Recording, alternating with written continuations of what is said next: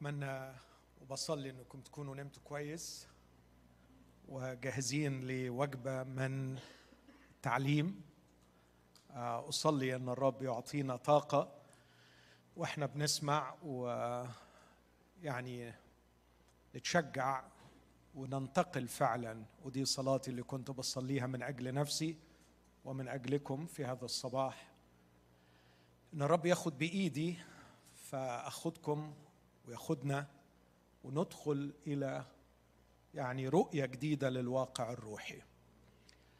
على قلبي في هذا الصباح إني أتكلم شوية تحت عنوان نافذة على العالم الروحي. نافذة على العالم الروحي. إحنا بنتكلم عن نقلة جديدة عملها الرب يسوع للتلاميذ في العالم الروحي. النقلة دي بياخدهم من وضعهم كيهود أتقياء ينتظروا انفراجة كبيرة بمجيء المسيا ينتظروا إصلاح الحال ينتظروا الرخاء والوفرة تحت الكرمة وتحت التينة تحت حكم المسيا ينتظر إنقاذ من الأمم واستعلاء وسيادة على كل الشعوب. كنا نرجو أنه هو المزمع أن يفدي إسرائيل. لكن الرب بياخدهم لواقع تاني لم يعرف به بنو البشر من قبل. لم يكشف في كل اسفار العهد القديم. واقع روحي مختلف. يخص الزمان ويخص الخلود.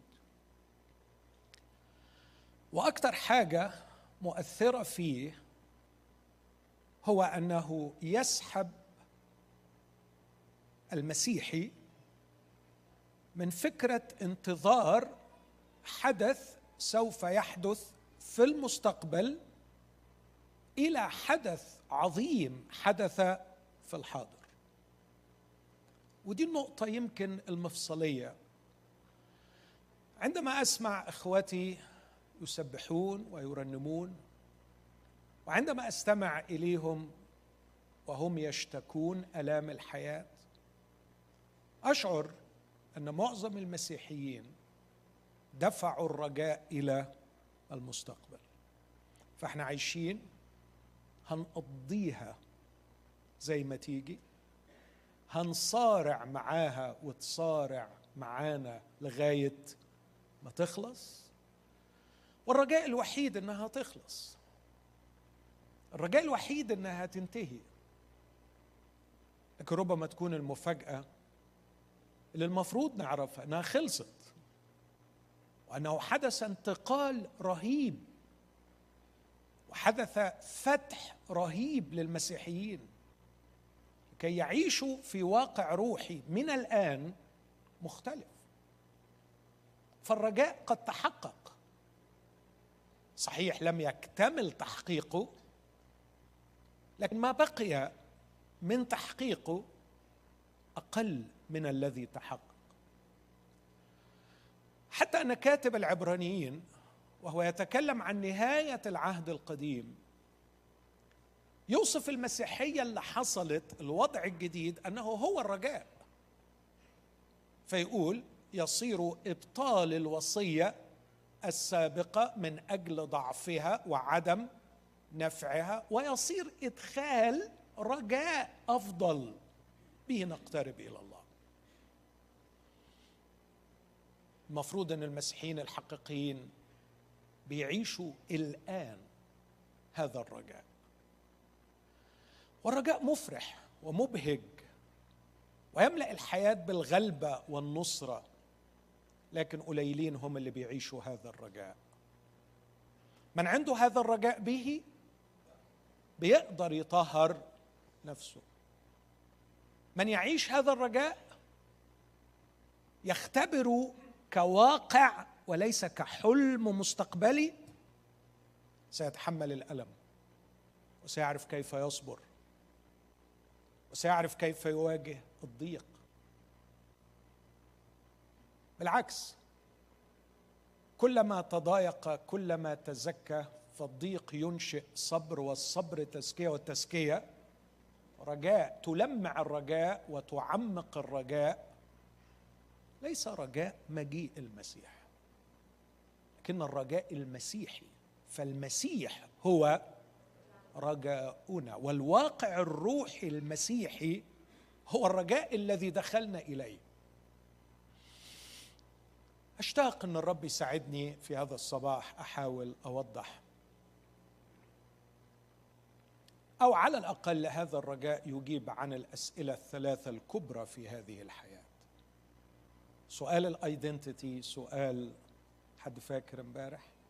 purpose وسؤال ال meaning الهوية والغرض والمعنى.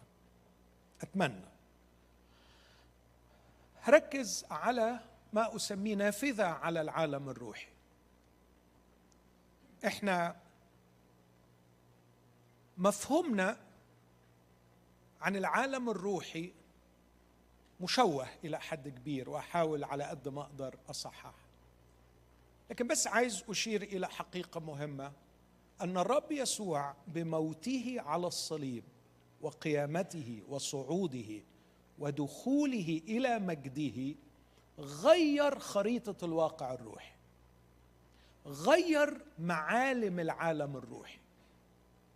ولهذا نقول أن ملكوت الله قد بدأ. لقد حدث شيء عظيم في العالم الروحي. لقد بدأ ملكوت الله.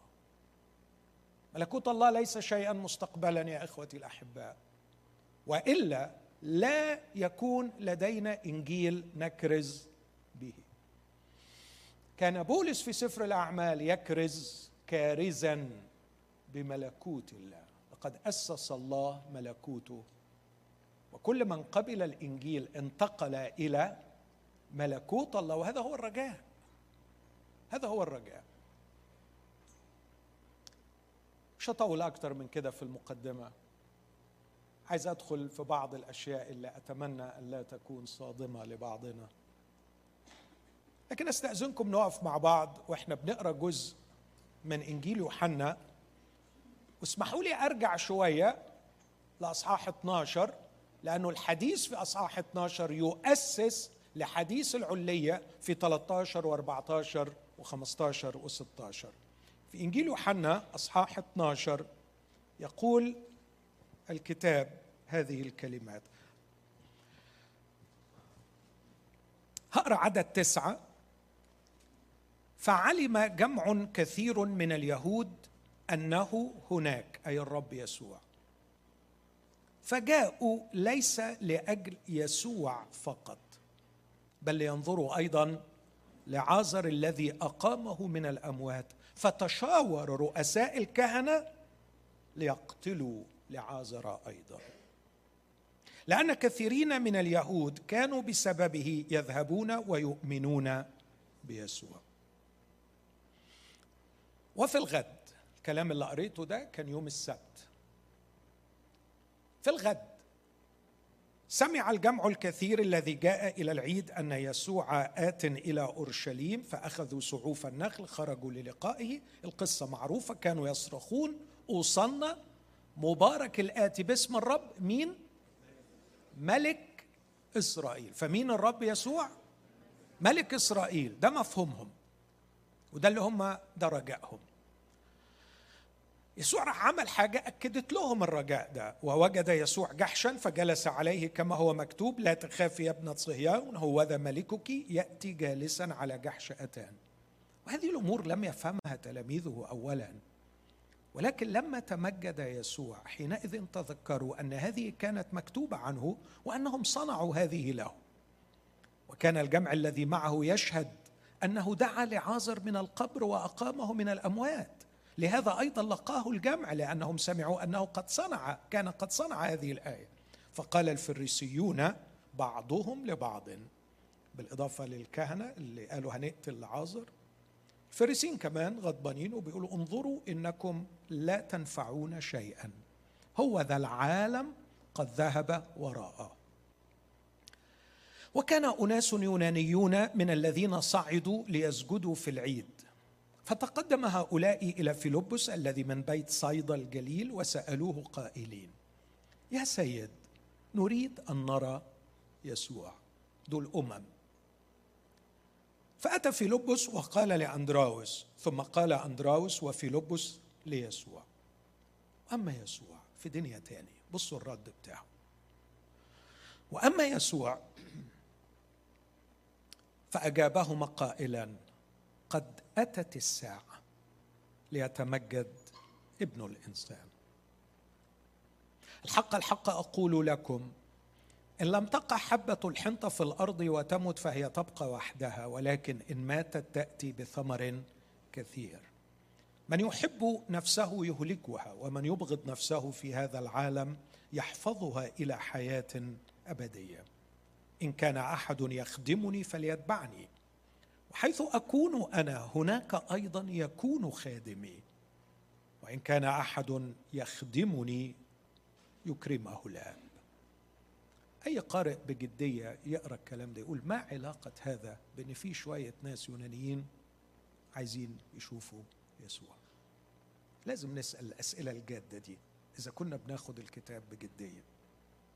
لكن يسوع يستطرد فيقول الآن نفسي قد اضطربت. انت في يوم حفلة كبيرة. الآن نفسي قد اضطربت وماذا أقول؟ ترجمة الأدق هل أقول أيها الآب نجني من هذه الساعة؟ ولكن لأجل هذا أتيت إلى هذه الساعة. أيها الآب مجد اسمك. فجاء صوت من العالم الروحي. العالم الروحي القريب مننا. البعد اللي إحنا مش شايفينه. فجاء صوت من السماء مجدت وأمجد أيضا. فالجمع الذي كان واقفا وسمع قال قد حدث رعد وآخرون قالوا قد كلمه ملاك. أجاب يسوع وقال ليس من أجلي صار هذا الصوت بل من أجلكم. كي يلفت انتظاركم إن في واقع تاني غير الواقع المادي اللي أنتم عايشينه. ثم يعلن إعلان خطير. الآن زي ما الآن قد أتت الساعة ليتمجد ابن الإنسان الآن دينونة هذا العالم الآن يطرح رئيس هذا العالم خارجا. وأنا هنا العلاقة مع موضوع اليونانيين. وأنا إن ارتفعت عن الأرض اكذبوا إلي الجميع يهود أمم. قال هذا مشيرا إلى أية ميتة كان مزمعا أن يموت. فأجابه الجمع. نحن سمعنا من الناموس أن المسيح يبقى إلى الأبد المسيح يبقى إلى الأبد. فكيف تقول أنت أنه ينبغي أن يرتفع ابن الإنسان؟ من هو هذا ابن الإنسان؟ قال لهم يسوع النور معكم زمانا قليلا بعد. فسيروا ما دام لكم النور لئلا يدرككم الظلام. والذي يسير في الظلام لا يعلم إلى أين يذهب. ما دام لكم النور آمنوا بالنور لتصيروا أبناء النور. تكلم يسوع بهذا ثم مضى واختفى عنهم. آمين. هذه هي كلمة الرب. تفضلوا. أنا أحاول أجاوب عن سبع أسئلة في هذا الجزء اللي قريته. أصلي أن هذه الأسئلة السبعة بإجابتها المختصرة تفتح لنا نافذة على العالم الروحي على الواقع الروحي.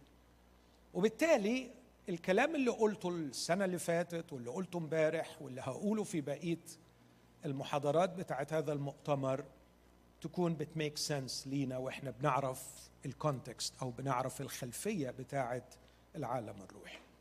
السؤال الأول من هو ابن الإنسان؟ وده السؤال اللي هم سألوه. من هو ابن الإنسان؟ ولما بيقول إنه أتت الساعة ليتمجد ما هي ساعة تمجيد ابن الإنسان؟ وما هو شكل مجد ابن الإنسان؟ الأمر الثاني ما هي طبيعة هذا المجد الذي سيتمجده ابن الإنسان؟ السؤال الثالث هل سيتمجد ابن الإنسان بمفرده أم معه آخرين؟ السؤال الرابع كيف سيدخل ابن الإنسان إلى مجده؟ إيه المعركة اللي هيجتازها علشان يدخل بها إلى مجده؟ السؤال الخامس ما معنى طرح رئيس هذا العالم خارجا؟ وبالتالي ما معنى دينونة هذا العالم؟ السؤال السادس ماذا يقصد المسيح عندما يقول أكذب إلي الجميع؟ أخيرا ما هذا النظام الجديد الذي يؤسسه المسيح النور والظلمة بديلا عن اليهود والأمم؟ دول السبع أسئلة اللي أحاول أجاوب عنهم واللي بيهم أشتاق أن الرب يفتح نافذة على العالم الروحي. السؤال الأول يقول الرب يسوع لأندراوس وفيلبس وهم جايين بيقولوا له في جماعة يونانيين. بالمناسبة لما نقرأ اليونانيين اللي بيدرس اللغة اليونانية يعرف إنه في آه، يهود يتكلمون اليونانية. يهود الشتات وكانوا يجوا في العيد علشان يعيدوا. مش دول المقصودين هنا. المقصودين هنا يونان يونان. يعني إيه يونان؟ برضو مش من اليونان لكن أمم يتكلمون اللغة اليونانية فيتسموا يعني الأجانب خلينا نقول كده ببساطة الخواجات اللي في البلد. اللي جايين سواء من إسرائيل أو من خارج إسرائيل. طب ودول إيه اللي ليهم علاقة بشعب إسرائيل؟ كان روح الله يعمل في كل الشعوب ويجذبهم زي الخصي الحبشي مثلا زي كرنيليوس مثلا. زي قائد المئة الذي أتى ليسوع والرب يسوع شهد عنه وقال أنا ما لقيتش في إسرائيل إيمان زي إيمان الراجل ده زي المرأة الكنعانية. فكان في ناس مثقفين يتحدثون اليونانية لكن يأتون من كل ربوع الأرض بحثا عن إله إسرائيل لإحساسهم أنه هو الإله الحي الحقيقي. فالناس دول لما جم بعمل الروح القدس منجذبين أن يروا يسوع. فكان مجيئهم وطلبهم أن يروا يسوع فرصة ليسوع ليكشف أسرار خطيرة عن رسالته عن مجيئه وعن العالم الروحي. فقال قد أتت الساعة ليتمجد ابن الإنسان. وهنا أسأل نفس السؤال اللي سألوه اليهود من هو ابن الإنسان؟ الحقيقة إخوتي علشان نفهم النص ده لازم نعرف إن الرب يسوع كان يتحدث اللغة الأرامية في ذلك الوقت. منين نعرف كده؟ مثلا وهو على الصليب على الأقل لو ما كانش بيتكلم أرامي طول عمره فعلى الأقل في الأسبوع ده واضح عندنا حاجات بتقول انه هو كان يتكلم الأرامية زي مثلا إلوي إلوي لما شبقتني كان على الصليب يتكلم بالأرامية. فعندما تكلم هنا أعتقد أنه استخدم اللفظ الأرامي لابن الإنسان بار انوش مش بن آدم. بالعبري ابن الإنسان هو بن آدم لكن بالأرامي بار انوش احفظوا الكلمات دي. يعني لما تبقى حافظ لك كم كلمة عبري على كم كلمة يوم يعني أرامي تحس إنك مسيحي شوية يعني كده ودخلت في الموضوع يعني. أنا لما بستعمل المصطلحات دي نفسي إن شعب الرب يتعود عليها مش عيب. حلو إن إحنا نتثقف ونتعلم. ليه بقول كده؟ لأنه الحقيقة كلمة ابن الإنسان جت بالعبري عشرات المرات في سفر حسقيال بس ما كانتش بتترجم ابن الإنسان. لكن كان الرب يقول له يا ابن آدم يا ابن آدم يا ابن آدم. جت في سفر المزامير. لما من هو الإنسان حتى تذكره وبعديها على طول ما يقولش وابن الإنسان لكن وابن آدم حتى تفتقد فلما نقرأ بالعبري بن آدم يعني بني آدم يعني إنسان. زي ما بنقول يا بني آدم يعني بلغتنا العربية يا بني آدم يعني نقصد يا إيه؟ يا إنسان.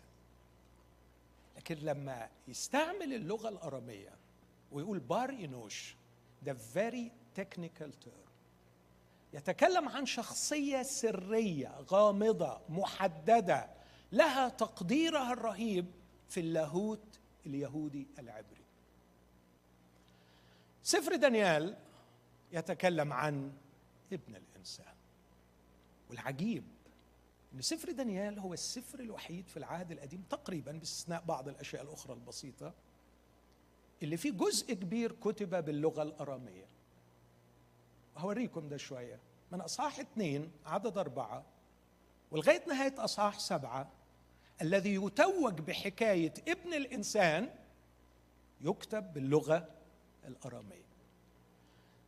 دخل بعض النقاد بس ده مش موضوعي يدعوا على سفر دانيال أشياء كثيرة إنه اتكتب مؤخرا وإلى آخره لكن إحنا ممتنين للرب لأجل مخطوطات وادي قمران اللي اكتشفت في البحر الميت عند البحر الميت.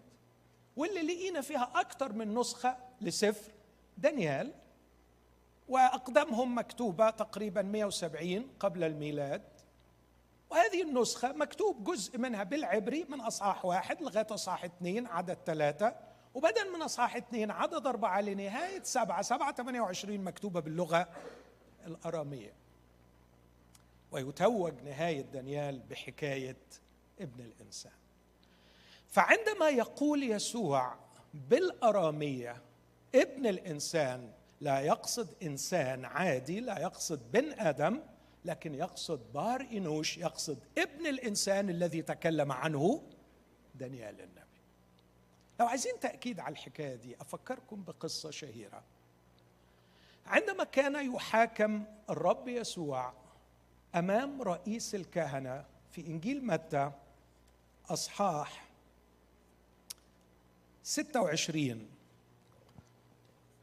عدد 57 والذين أمسكوا يسوع مضوا به إلى قيافة رئيس الكهنة. واستمرت المحاكمة الهزلية حتى عدد 63 وأما يسوع فكان ساكتا. فأجاب رئيس الكهنة وقال له أستحلفك بالله الحي أن تقول لنا؟ بص السؤال. طالع النص؟ أنا عارف بتعب اللي معايا. مين معايا؟ مارك اللي معايا؟ ثانك يو مارك. عدد 63 كان يسوع ساكتا. رئيس الكهنة قال له أستحلفك بالله تقول هل أنت المسيح؟ ابن الله. هل أنت المسيح ابن الله؟ ذا مسايا ابن الله. المسيح ابن الله. هم مؤمنين إن المسيح هو ابن الله. بص رد المسيح. قال له يسوع أنت قلت. لكن اسمع اللي جاي. هنا أنت قلت ما شقش هدوم لكن وأيضا أقول لكم دي اللي خليته شق هدوم من الآن تبصرون مش المسيح. مش المسيح ابن الله. لأن المفهوم اليهودي للمسيح ابن الله لا يعني لاهوته.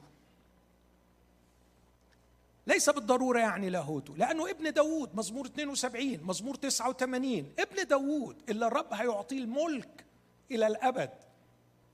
ليس بالضرورة شريكا في الجوهر الإلهي. فكلمة ابن الله في المفهوم اليهودي ليست هي نفسها في المفهوم المسيحي عندنا أنه الأقنوم الثاني الكلام ده ما يفهموهوش اليهود الأقنوم الثاني في اللاهوت المعادل للآب والشريك معه في نفس الجوهر. ما يفهموش الكلام ده. لكن إمتى الراجل شق هدومه؟ وأنا أقول لكم من الآن تبصرون. بار إنوش. بار إنوش. وهو يتكلم عن نفسه. أنا بار إنوش. هنعرف ليه شق هدومه. ستبصرون بار إنوش. جالسا عن يمين القوة واتيا على سحاب السماء. فمزق رئيس الكهنة حينئذ ثيابه قائلا قد جدف. ما حاجتنا بعد إلى شهود؟ ها قد سمعتم تجديفه. ماذا ترون؟ ما كنتش حابب أقرأ الأعداد اللي جاية لكن خلونا أقراها وأنا بقشعر وأرتعب. حينئذ بصقوا في وجهه. ولكموه. وآخرون لطموه. قائلين تنبأ. مش يا بار إنوش. هم لا يؤمنوا أنه بار إنوش. لكن تنبأ أيها المسيح من ضربك. آه كم سيكون الثمن باهظا. آه على الرعب. آه على تكلفة لهذا الجرم المسيح هنا يا إخوتي يتحدث الأرامية يتحدث عن ابن الإنسان وقد فهم اليهود الرسالة أنه يتكلم عن دانيال سبعة. خلونا نروح لدانيال سبعة ونشوف إيه اللي يقصده الرب يسوع بالبار إنوش بابن الإنسان وليه اليهود اتعصبوا بالشكل ده لما قال الكلام ده. سفر دانيال أصحاح سبعة. حلم شافه دانيال. بص معايا الأول في أصحاح اثنين عدد أربعة عشان تعرف قصة هذا السفر العظيم. في اثنين أربعة نبوخذ نصر حلم حلم. فقال لهم الملك عدد ثلاثة قد حلمت حلما وانزعجت روحي لمعرفة الحلم. فكلم الكلدانيون الملك بإيه؟ بالأرامية. ومن أول هنا الكلام كله يجي بالأرامية. وهنعرف أنه الكلام ده كله مكتوب بالأرامية لأن دي رسالة للأمم. والأرامية بتاعتهم في ذلك الوقت أنتوا واخدين بالكم دانيال بيتكلم فين هنا؟ أو الكت السفر ده مكتوب فين؟ في بابل. فالأرامية هي الإنجليزية بتاعت الأيام دي. لسه ما جاش زمن اليونانية. هيجي زمن تبقى اللغة الأولى في العالم هي اليونانية. لكن في الزمن ده كانت اللغة الأولى لغة المثقفين لغة المكاتبات السياسية هي اللغة الأرامية. والأصحاحات من اثنين عدد أربعة لغاية نهاية أصحاح سبعة تحكي تاريخ في غاية الأهمية. اسمعوني. تاريخ العالم الأممي. على مستوى الواقع المادي وعلى مستوى الواقع الروحي. وده هنشوفه مع بعض. فابتدوا يتكلموا بالأرامية ويقولوا له الموضوع ده صعب علينا ما ينفعش قول لنا الحلم وإحنا نقول له تعبير اللي انت عايزه ده ما تقدرش عليه غير الآلهة اللي في الواقع الثاني اللي ليست سكناها مع البشر. لازم يجي لنا حد من هناك يحكي لنا انت اللي بتطلبه ده مستحيل. لكن الخلاصة إن ربنا قال له نبوخذ نصر عندك واحد مرتبط بالعالم الثاني حينئذ كشف لدانيال السر. هنط نطة 2500 سنة ولا 2000 وكم سنة. المفروض إنه النهارده يكون شوك في جنب إبليس ناس موجودة في الواقع ده مرتبطة بالعالم الروحي. زي مين؟ زي دانيال. أمين؟ مفروض.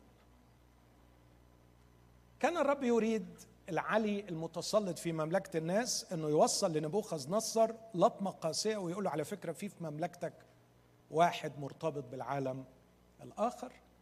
وكشف له السر وراح قايل للراجل الحلم وقايل له تفسير. ولما قال له الحلم كشف إن في أربع ممالك ستسود على العالم تبدأ ملكها بسبي إسرائيل. فما تنسوش حكاية السبي دي هرجع لها بعد شوية. لأنه موضوع السبي مرتبط بتغيير حدث في العالم الروحي.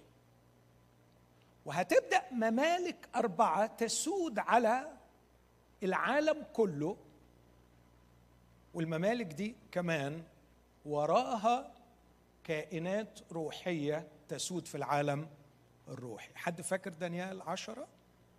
بيقول له وأنا جاي لك الملاك رجعنا هنا يتكلم بالعبري لأنه بيكلم شعب إسرائيل.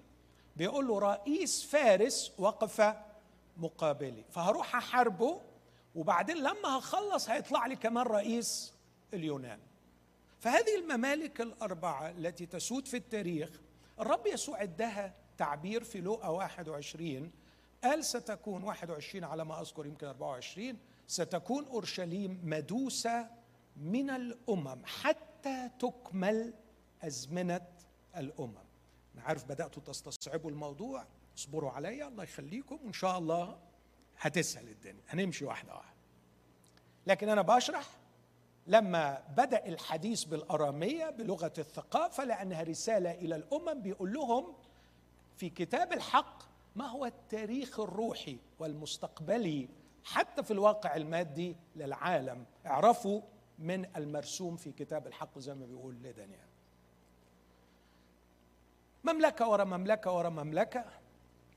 وبعدين يحكي اللي حصل والتمرد على الرب يهوى سواء من نبوخذ نصر اصح ثلاثة محدش يعبد غير أنا. بعدين أصحاح أربعة والعبط اللي حصل له فبقي زي الحيوان. بس في الآخر حصلت له معجزة. اسمع. التعبير ده رائع. أعطي بها قلب إنسان. يعني تأنسن مرة تاني. ودي ليها معناها الجميل. لكن بعد كده يجي أصحاح خمسة. وفي أصحاح خمسة نشوف أيضا تمرد على الرب إله إسرائيل بس مش من نبوخذ نصر لكن من بيلشصر وتظهر يد جاية من العالم الثاني وتكتب على مثلث الحائط بإزاء النبراس قدام النجفة قدام الثريا. علشان يبقى شايف إنه على فكرة اللي في العالم الثاني متحكم في العالم ده أحصى الله ملكوتك وأنهاه. بعدين يجي صح ستة تمرد تاني في أيام ملك آخر على الرب إله إسرائيل واعتبار أنه آه، أحشاويرش أقوى منه لكن نفاجأ أنه اللي في العالم الثاني أقوى من أحشاويرش الملك وينجي عبده من جب الأسود. وبعدين نرجع للحكاية اللي حصلت في أصحاح اثنين الأربع ممالك تاني بس ما نشوفهمش تمثال لكن نشوفهم حيوانات. والوحيد اللي فيهم اللي رجع أعطي قلب إنسان هو نبوخذ نصر بس في الآخر مين المملكة اللي هتسود؟ ليست بابل ولا فارس ولا اليونان ولا روما. لكن ملكوت ابن الإنسان اللي تأسس. وللأسف بعض الأطر التفسيرية حرمتنا من التمتع بالوجود وبروعة الوجود في ملكوت ابن الإنسان. إخوتي الأحباء إذا كان لدي خبر أزفه أن ابن الإنسان قد ملك. إنه قد ملك. وهو يجلس الآن في أعلى سلطه ابن الإنسان مضى إلى السماء وقوات وسلاطين وملائكة مخضعة له. ابن الإنسان يسوع رفعه الله وأعطاه اسما فوق كل اسم. ابن الإنسان يا أحبائي توج ملكا رغما عن الجميع في العالم الروحي. وأحدث انقلاب وتغير جذري في خريطة العالم الروحي. هوضح الكلام ده أكتر. أقامه من الأموات. أجلسه عن يمينه في السماوات. كمل. فوق مش سيجلسه. مش مستني المستقبل. مش مستني مجيئه. اوريدي جلس عن يمينه في السماوات. فوق كل رياسة وسيادة وقوة وسلطان واسم يسمى ليس في هذا الظهر فقط بل في المستقبل أيضا. وأخضع كل شيء. أيوه ربما لسنا نرى الكل بعد مخضعا لك القرار صدر والمرسوم تم والملك قد توج في العالم الآخر. مسألة مسألة وقت وتحصيل حاصل. لكن يسوع ملك. ويجلس ملك ومتوج ملك. علينا أن نعرف أننا إما نتبع هذا الملك أو ربما نتبع رئيس مخلوع. الآن يطرح رئيس هذا العالم خارجا وده اللي هوضحه بعد شوية. إحنا عندنا في مصر تعبيرات كده الشرعيه والرئيس المخلوع الشرعية إنه أما أنا فقد مسحت ملكي. يسوع قد مسح وتوج ملك. وفي واحد تاني مخلوع عامل ثورة عنده جماعته ومع جماعته بيعمل ضجة وعامل دوشة وما زال بيستقطب ناس لكن هو وجماعته نهايتهم إلى البحيرة. المتقدة بنار وكبريت. واليوم نحن ندعوك للخروج من تحت سلطان الملك المخلوع. لكيما تكون تحت سيادة الملك الممسوح من الله يسوع المسيح.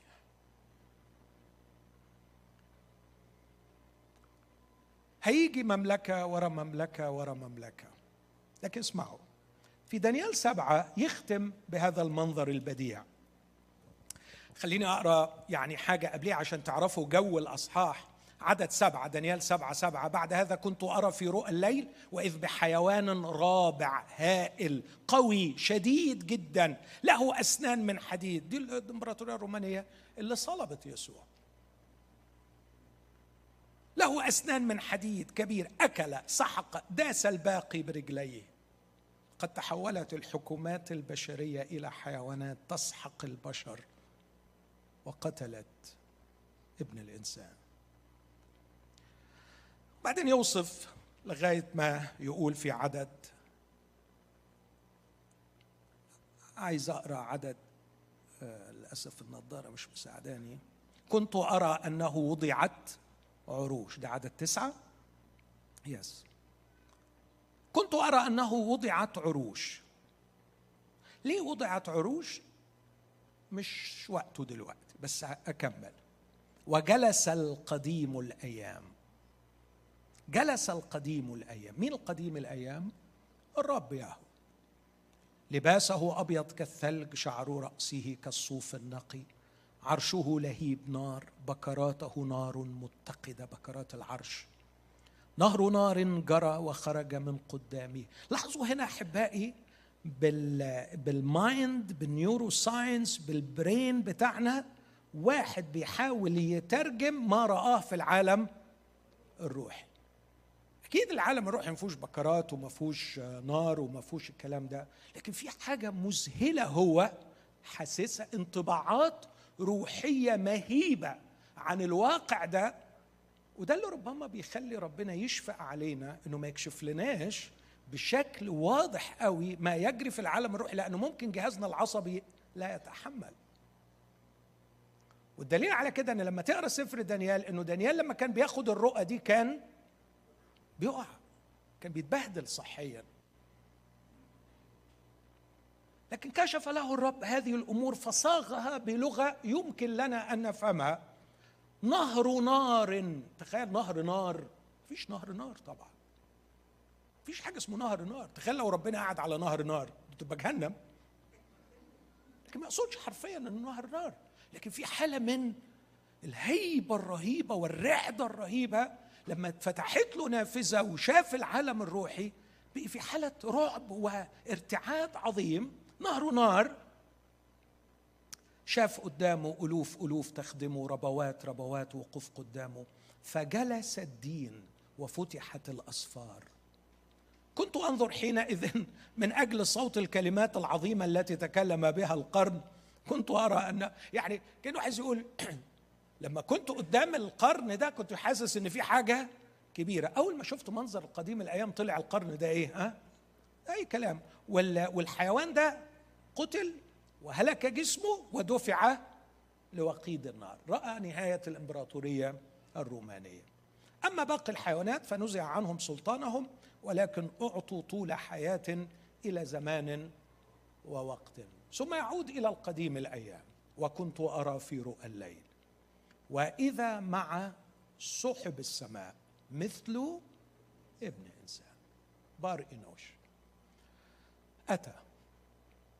وجاء إلى القديم الأيام. فقربوه قدامه. فأعطي سلطانا ومجدا وملكوتا. بس اسمع الكلمة اللي جاية بعد كده.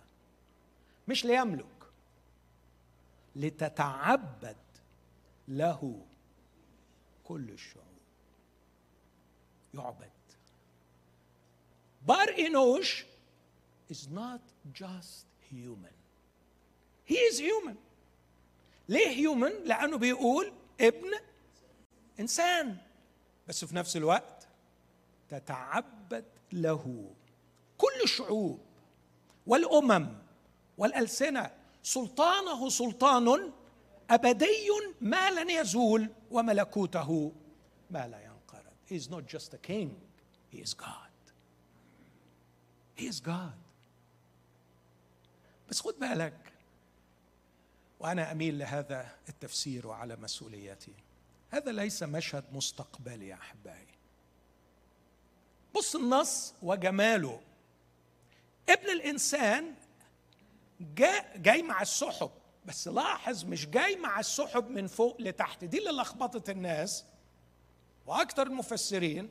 فلما بيقولوا ابن الإنسان جاي مع السحب يبقى جاي من فوق لتحت. لكن لما تقرأ النص هو مش جاي من فوق لتحت هو جاي من تحت لفوق بص النص. رأيت وإذا مع سحب السماء مثل ابن الانسان عمل إيه؟ أتى.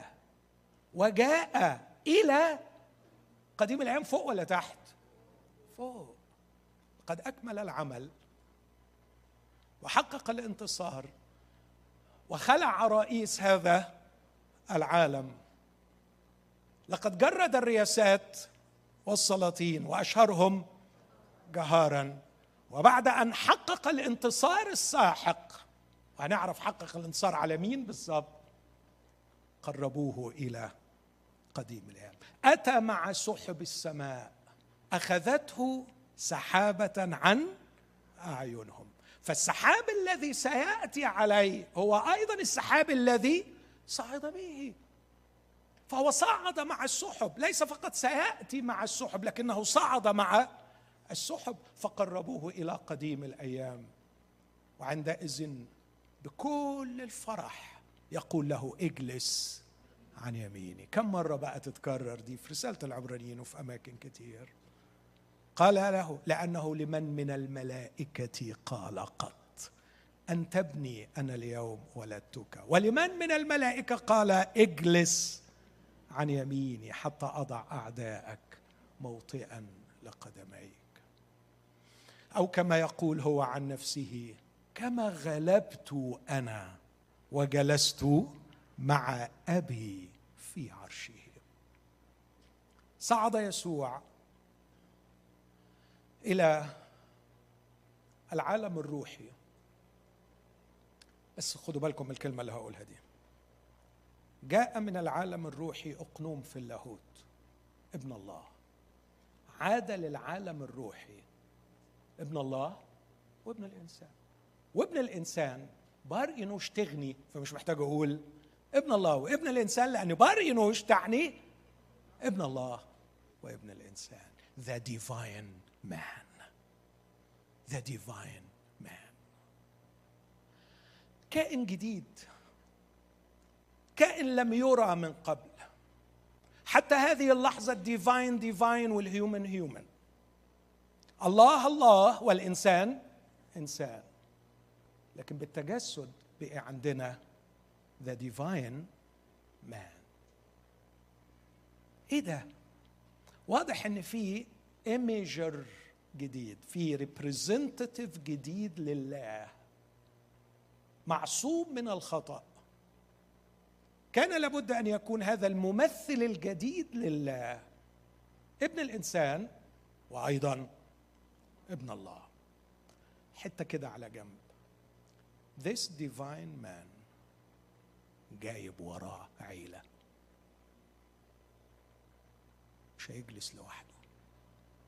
مش هيملك لوحده. أقول أخطر من كده؟ والصنف ده ما منوش واحد بس لكن وهو آت بأبناء كثيرين. يعني إيه؟ اللي أقدر أقوله بحرص. جايب بشر بشر. ها هقول تاني تالت بشر لكنهم شركاء الطبيعة الإلهية. جايبهم وراه. ويجلسوا معاه في عرشه. من يغلب سيجلس معي في عرشي. كما غلبت أنا وجلست مع أبي في عرشه. Divine beings. بعض الكتاب قالوا كده.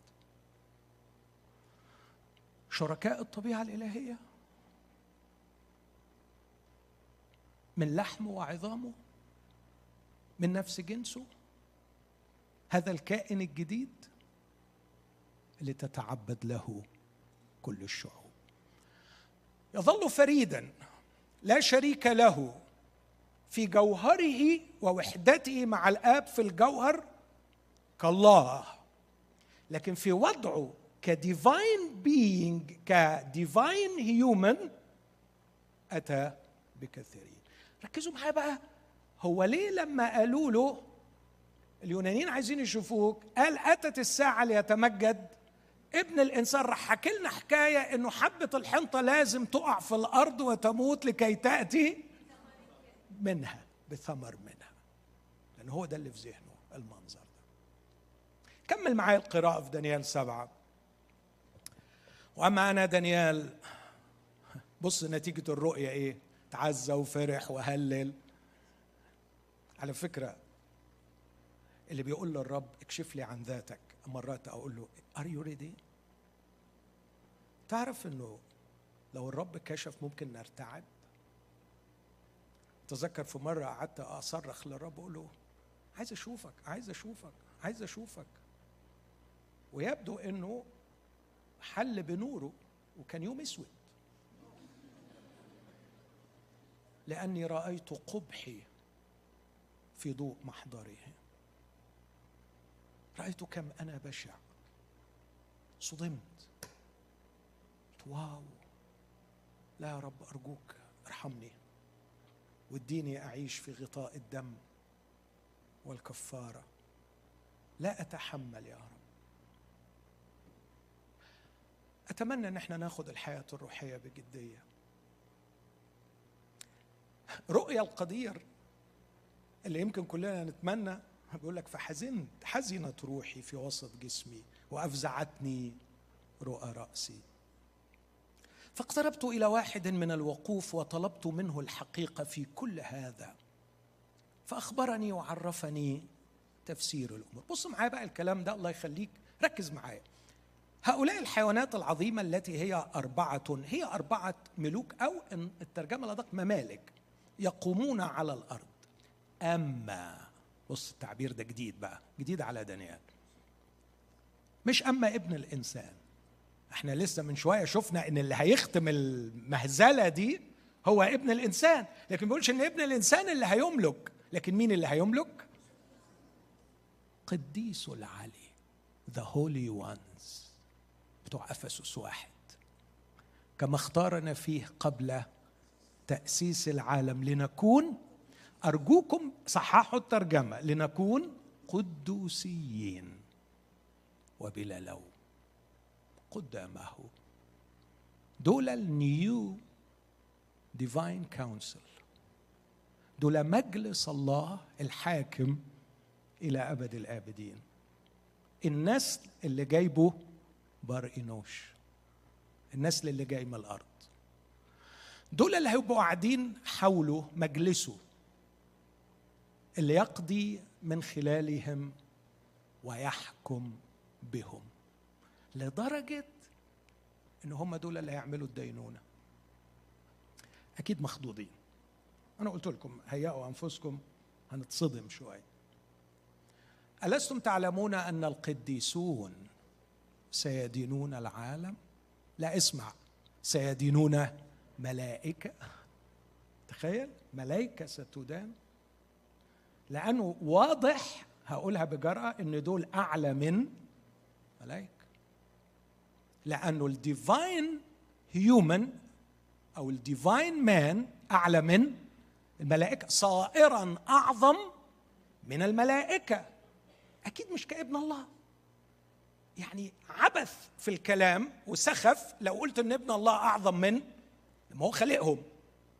لكن لما يقول صائرا يعني صيرورة يعني صار ما لم يكنه صائرا أعظم من الملائكة هنا بيتكلم عنه باعتباره بارينوش إنه حتى في إنسانيته بقيت أعلى من الملائكة وبالتالي سيحكم. بيقول إن قديسو العلي دول يأخذون المملكة ويمتلكون المملكة إلى الأبد وإلى أبد الآبدين. عدد 22 حتى جاء القديم الأيام وأعطي الدين لمين؟ لما بولس قال الكلام ده في كورنثوس الناس مش مصدقة. إزاي؟ بس أهو اعطي الدين الدين يعني الدينونة. أعطيت لمين؟ القديس العلي. اعطي الدين للقديس العلي. وبلغ الوقت فامتلك القديسون المملكة the holy ones. لكن أخيرا عدد 27 والمملكة والسلطان وعظمة المملكة تحت كل السماء في كل الخليقة المادية. تعطى لشعب قديسي العلي. تسبحتهم حول العرش جعلنا ملوكا وكهنة. فسنملك على الأرض. ملكوته ملكوت أبدي. وجميع السلاطين. إياه يعبدوا مين؟ ابن الإنسان. لكي تكثو باسم يسوع. مش باسم ابن الله. باسم يسوع. باري انوش تكسو باسم يسوع. كل ركبة. في السماء وعلى الأرض ومن تحت الأرض. ويعترف كل لسان ان بار انوش الإنسان هو هو الرب. وهذا الاعتراف لمجد الله. الآب.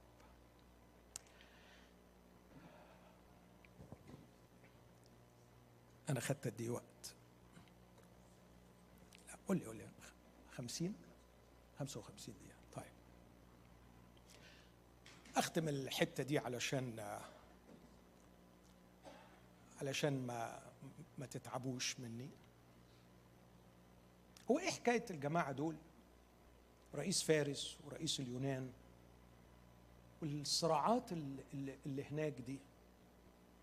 وإيه علاقة ابن الإنسان بيهم؟ هجاوب على السؤال ده بس بعد ما أتأكد إن إحنا عرفنا ما معنى هذه الكلمة العظيمة في يوحنا 12 والتي هي الخلفية الرائعة لحديث العلية. قد أتت الساعة ليتمجد ابن الإنسان. قد أتت الساعة. ليتمجد ابن الإنسان. بناء على هذا النص أقول بكل قلبي قال سيدي المسيح قد أتت الساعة. اذا الساعة قد أتت. وقال السيد أتت الساعة ليتمجد ابن الإنسان. اذا ابن الإنسان قد تمجد. وبناء على دانيال سبعة أفهم كيف تمجد ابن الإنسان. صعد إلى السماء وملائكة وقوات وسلاطين مخضعة له. وجلس في يمين العظمة في الأعالي صائرا أعظم من الملائكة. كلمة بقى صائرا أعظم من الملائكة for many of us it means nothing. يعني إيه أعظم؟ أكيد يسوع أعظم من هو إيه الكلام ده؟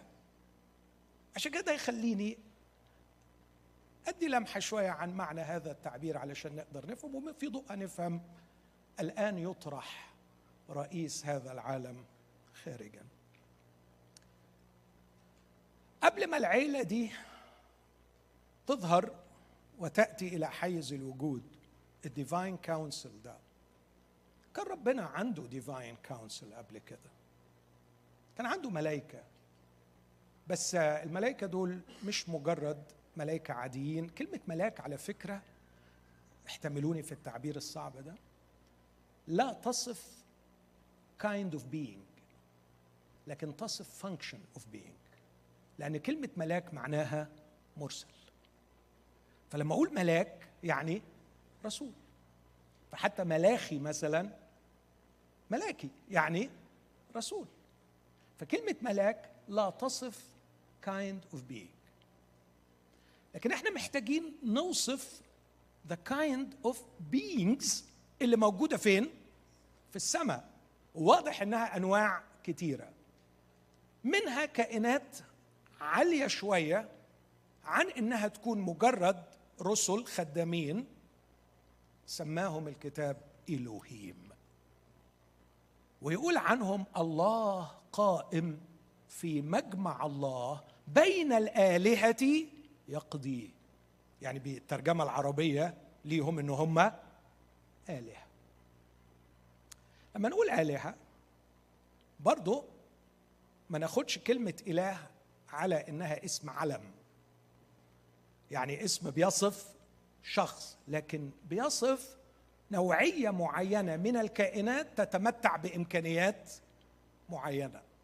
فواضح إن الكائنات دي كائنت كائنات قوية للغاية حكيمة للغاية لديها سلطات واسعة تجلس حول الرب الله الواحد الذي لا شبيه به ولا شريك له.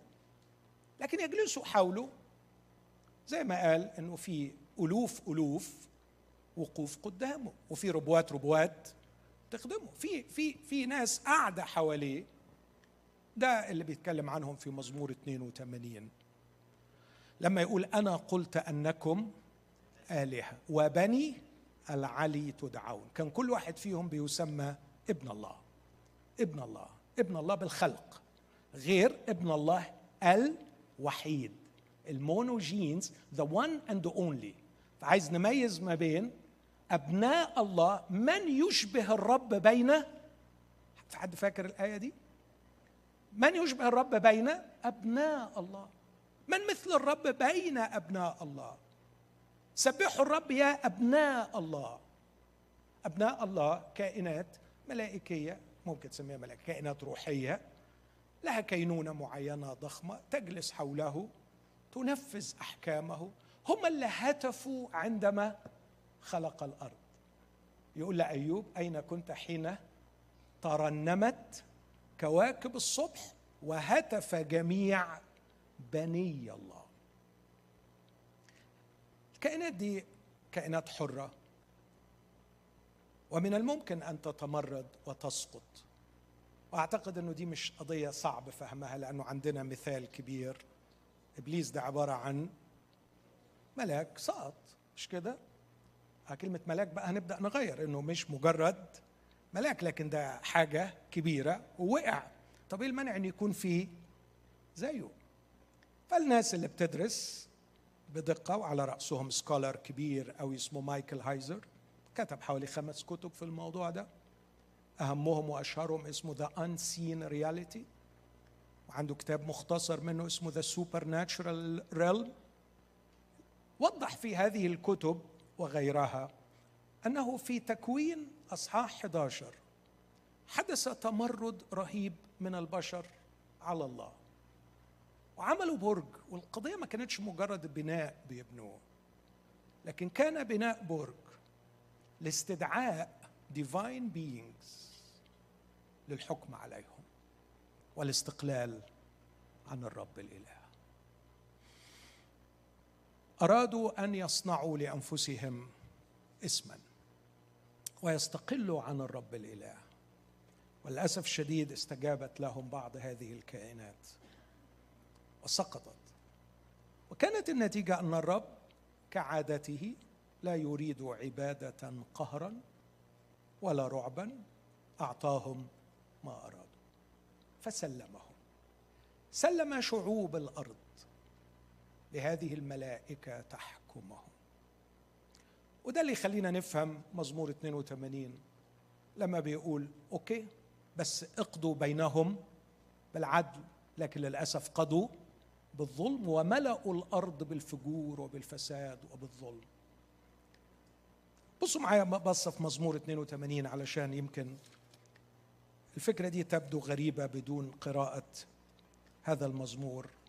الله قائم في مجمع الله في وسط الآلهة يقضي حتى متى تقضون جورا وترفعون وجوه الأشرار. اقضوا للذليل ولليتيم أنصفوا المسكين والبائس. نجوا المسكين والفقير من يد الأشرار أنقذوا. ثم تقرير الرب. لا يعلمون ولا يفهمون في الظلمة يتمشون. تتزعزع كل أسس الأرض. بعدين يقول أنا قلت إنكم آلهة وبنو العلي كلكم. لكن مثل الناس يعني هم إيه؟ مش ناس. مثل الناس تموتون وكأحد الرؤساء تسقطون كأشهر رئيس بينهم. فيصرخ كاتب المزبور ويقول له قم يا الله. قوم أنت بقى. دن الأرض لأنك أنت تمتلك كل الأمم من خلال بارينوش.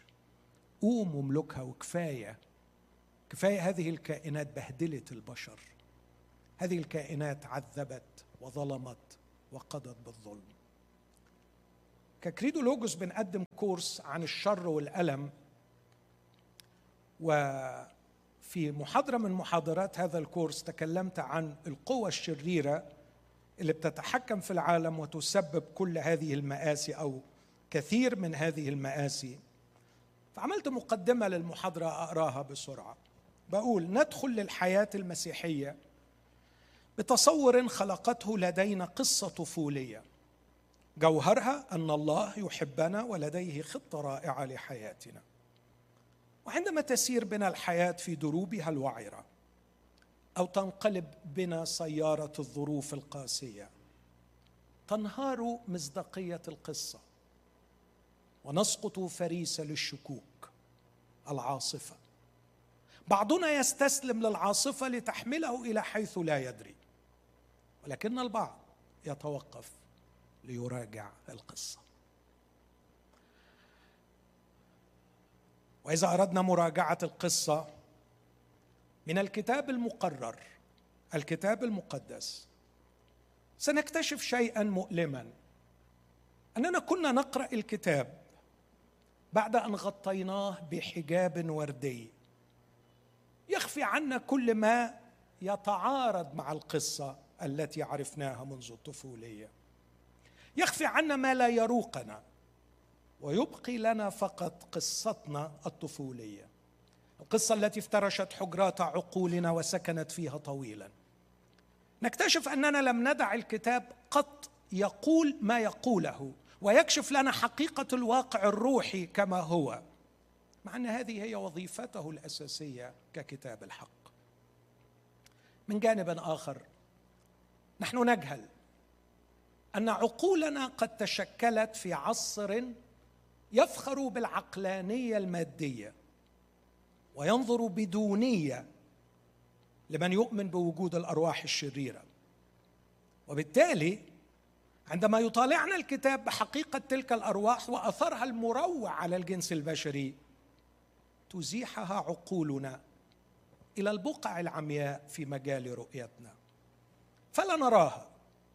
وبالتالي نظل في تصالح مع الواقع المادي ونريح أنفسنا من عناء النفس المترتب على رؤية عمل تلك الأرواح. ونحرم أنفسنا من رؤية بقية القصة. عندما نرى ملكنا ابن الإنسان وانتصاره الرائع عليها لقد سقطنا فيما حذرنا منه سي إس لويس في مقدمة كتابه Screwtape Letters إن أكثر ما تنشده تلك الأرواح الشريرة هو أن ندور حولها وفي فلكها أو نتجاهل وجودها. الكتاب المقدس إذا طلعت منه الأرواح الشريرة وعملها لا يبقى عندك كتاب مقدس. فكر معايا في هذه الحقيقة. فكر في الأناجيل وصراع الرب يسوع مع إبليس مع القوي. لكن عقولنا المادية أو التي شكلت في عصر مادي تختلف عن العقول التي كانت تستمع للمسيح في القرن الأول الميلادي. كانت تعرف جيدا أثر الأرواح الشريرة على البشر. بص معايا في سفر التثنية أصحاح 32 تثنية 32 موسى يتنبأ عن مستقبل بني إسرائيل. فيقول أفسد له الذين ليسوا أولاده عيبهم. جيل أعوج ملتوي. الرب تكافئون بهذا يا شعبا غبيا غير حكيم؟ وبعدين يعرض لهم تاريخهم. أليس هو أباك ومقتنيك؟ هو عملك وأنشأك؟ اذكر أيام القدم. بص زمان. اسأل أبائك اسأل أباك فيخبرك شيوخك فيقولون لك. اسألهم عن أهم حكاية في تاريخ هذا الشعب. إيه أهم حكاية؟ حين قسم العلي للأمم. لاحظ مش حين قسم العلي الأمم. لا حين قسم العلي للأمم. هنا بيشير إلى برج بابل. نصب حين فرق بني آدم برج بابل. نصب تخوما لشعوب حسب عدد بني إسرائيل. يعني إيه بني إسرائيل؟ هنا ترجمة للأسف بسبب الخوف حسب عدد بني الله. لو عندك الترجمة العربية المبسطة حسب عدد الملائكة ملائكة الكبار. لو عندك الترجمه الكاثوليكية اليسوعية حسب عدد بني الله. اللي هو بيقول لهم أنا قلت أنكم آلهة.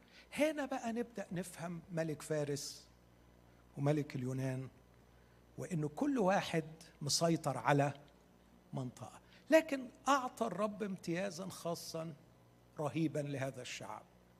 اسمع يقول إيه؟ إن قسم الرب هو شعبه. يعقوب حبل نصيبه. ويحكي الحكاية وجده في أرض قفر إلى آخر القصة. الرب قرر إن هذا الشعب سيكون تحت إدارته المباشرة. سيديره الرب نفسه سيكون هو ملكهم. عبدوا في يوم من الأيام العجل غضب الرب. راح له موسى يتشفع ويقول له ما تفنهمش. قال له خلاص هعملكم زي بقية الشعوب. هعمل إيه؟ أبعت معاكم ملاك. فاكرين؟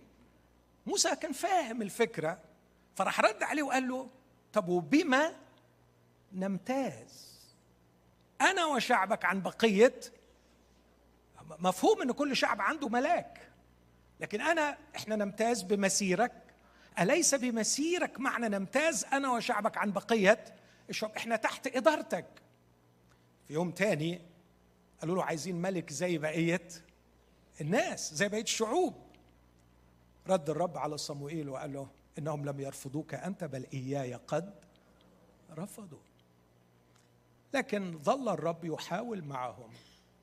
لكن للأسف الشديد عبدوا الآلهة الغريبة. بص النص يستكمل لغاية عدد 16 تسنيه 32 أغروه بالأجانب وأغضوه بالأرجاس. ذبحوا لأوثان. بص على أي ترجمة تاني الترجمة المبسطة. ذبحوا للشياطين. ذبحوا للأرواح الشريرة. ذبحوا لآلهة الأمم. لأوثان. ليست الله لآلهة لم يعرفوها. أحداث قد جاءت من قريب لم يرهبها آباءهم.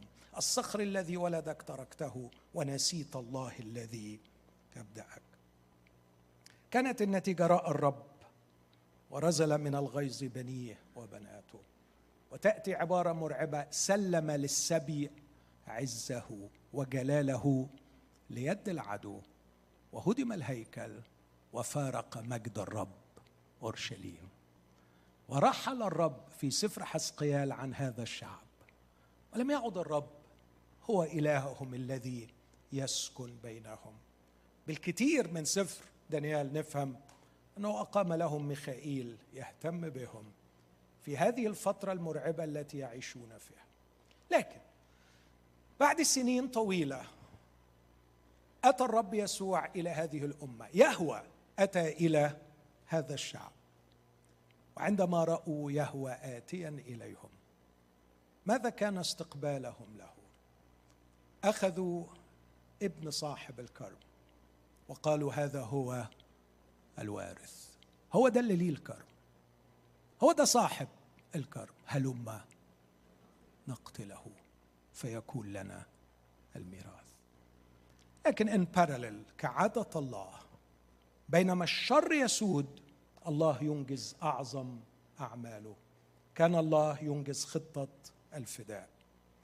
لكن أحبائي بهذا الأمر المرعب الذي حدث من إسرائيل دخل الرب يسوع إلى معركة الصليب. وفي معركة الصليب لم يكن الصراع إلا مع أرواح شريرة كما نفهم من رسالة كلوسي جرد الرياسات والسلاطين. أشهرهم جهارا ظافرا بهم فيه. في عبارة اتقالت على فم إبليس بنحتار في فهمها. لما راح للرب يسوع قال له اسجد لي وأنا سأعطيك ممالك العالم ومجدها. وبعدين راح مزود عبارة.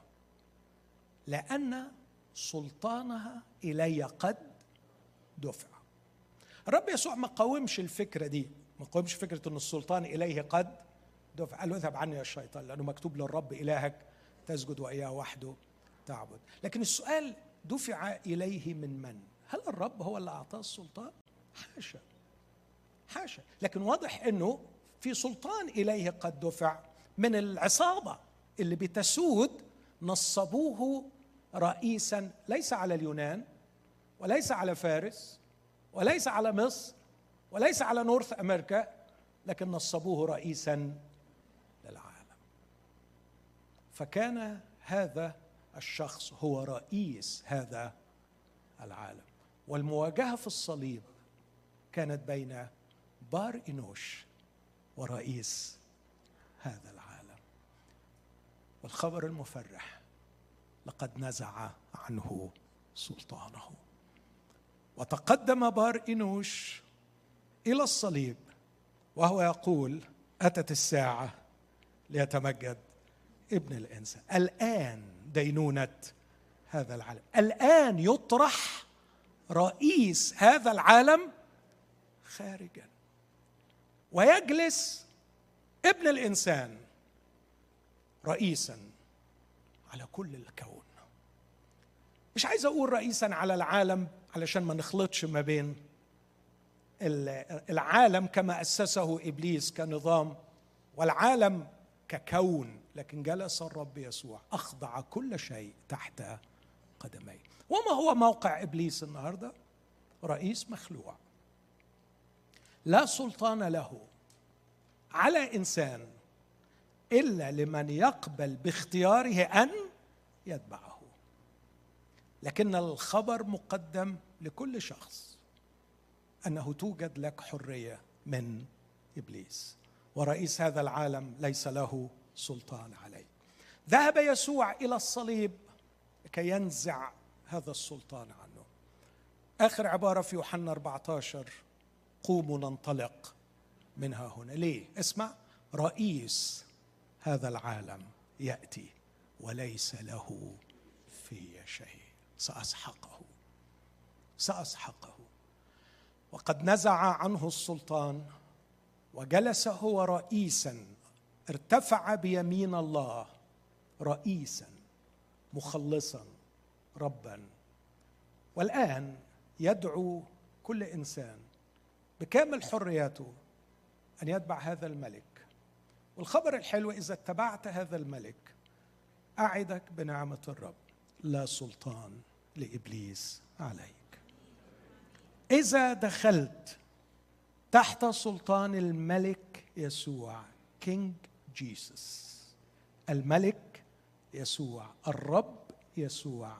اسمع النص في كلوسي واحد. الذي أنقذنا من سلطان الظلمة ونقلنا إلى ملكوت ابن محبته. انتهى إلى الأبد سلطان إبليس عليك. كفاية لغاية كده الحكاية نكملها في الاجتماع الجاي. اتخضيتوا طبعا. بس هو ده الواقع. أعرف إنه من الممكن حد يتصدى لهذه النصوص ويفسرها تفسيرات أخرى وأنا أحترم كل مجتهد وكل مفسر. لكني أقدر أن نترك الكتاب عاريا يصدمنا بأفكاره. بدلا من أن نلبس الكتاب ثيابا تجعله يروق لعصرنا العصري لعصرنا المتعقل ونتجاهل كلمة الله. إخوتي الأحباء لقد طرح رئيس هذا العالم خارجا. والآن الرب يسوع يدعونا لتكون لنا علاقة به في العالم الروحي في داخل ملكوت الله. كي نستمتع. لا كرعاية في هذا الملكوت لكن يقول رعية مع القديسين واهل أهل بيت الله. واقع روحي جديد أنشأه المسيح. بموته وارتفاعه على الصليب. وهرجع للأجزاء اللي جاية لكن حابب أسيب معاكم هذه الآية والرب يسوع بيقول وأنا إن ارتفعت عن الأرض. كثير من المفسرين يقول يقصد إيه بالارتفاع؟ يوحنا علق وقال قال هذا مشيرا إلى هي ميتة بس ما قالش وأنا إذا صلبت. لكن يشير إلى موته. بأنه طريق ارتفاعه. سأرتفع إلى المجد مرورا بالصليب. يقول المسيح موبخا تلميذي عمواس أيها الغبيان أما كان ينبغي أن يتألم المسيح بهذه ويدخل إلى مجده؟ كانش ينفع يوصل للعرش ده بدون المعركة الكبيرة. خلونا نقف مع بعض. ونفسي الروح القدس يملاكم بالفخر بملككم. افخروا به. فكروا معايا في فكرة واحدة بس. إنه دخل المعركة وحده. دخل المعركة وحده.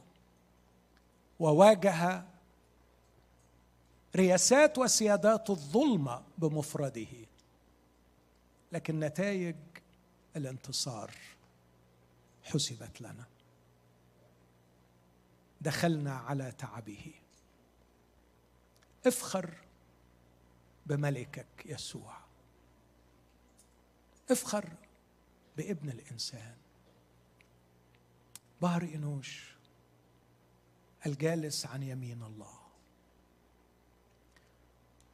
يا ريت بالروح القدس تقدر تتطلع إلى عينيه وتقول له أنا فخور بك. لقد طرحت رئيس هذا العالم خارجا. أشر قوة في هذا الوجود ليس له سلطان عليها ليس له سلطان عليها انظر إلى يسوع على العرش. وبثقة قل له أنا منك. أنا منك لحمك وعظمك. أنت النوع الجديد. أنت الإنسان الجديد. وأنا الخليقة الجديدة فيك. إن كان أحد في المسيح فها خليقة جديدة. New kind of being. فوق كل رياسه وسيادة وسلطان وقوة واسم يسمى. ليس في هذا الدهر فقط بل في المستقبل أيضا. مجد الرب بكلماتك الشخصية في سرك. مجده. اعلن مجده وسلطانه. قول له أنت الملك. أنت الملك. أنت الجالس على العرش. أنت صاحب السلطان. قل له أنت الكل في الكل. عن قريب ستراك كل عين. ستأتي على السحاب كما صعدت على السحاب.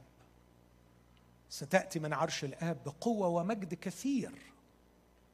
وستكسو باسمك كل ركبة. لكن يا لفخري إني أكثو لك من الآن. قبل أن تسجد كل الخليقه لك ببشرها وملائكتها. أنا أعرفك وأحبك وأسجد لك بل إني أتبعك ومنك. اعرف من هو يسوع.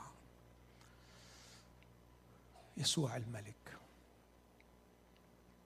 اطلع بره حتة إنه حبني مات علشاني دفع أجرة خطاياي علشان ما أروحش النار. اطلع من الحكاية دي. وانظر ماذا فعل يسوع في الكون. وماذا فعل فيك وبك. حبة الحنطة وقعت في الأرض وماتت كي تأتي بثمر كثير. تفضل يا سامح. رب ورنم له في قلبك ولا تدع قلبك يتوقف عن اللهج بسبحه وبمجده. اخشعي امامه يا نفسي وأنت في داخل الأقداس. والروح القدس يريك مجد الجالس على العرش. وافرحي واطمئني لأنه أخضع كل شيء تحت قدمي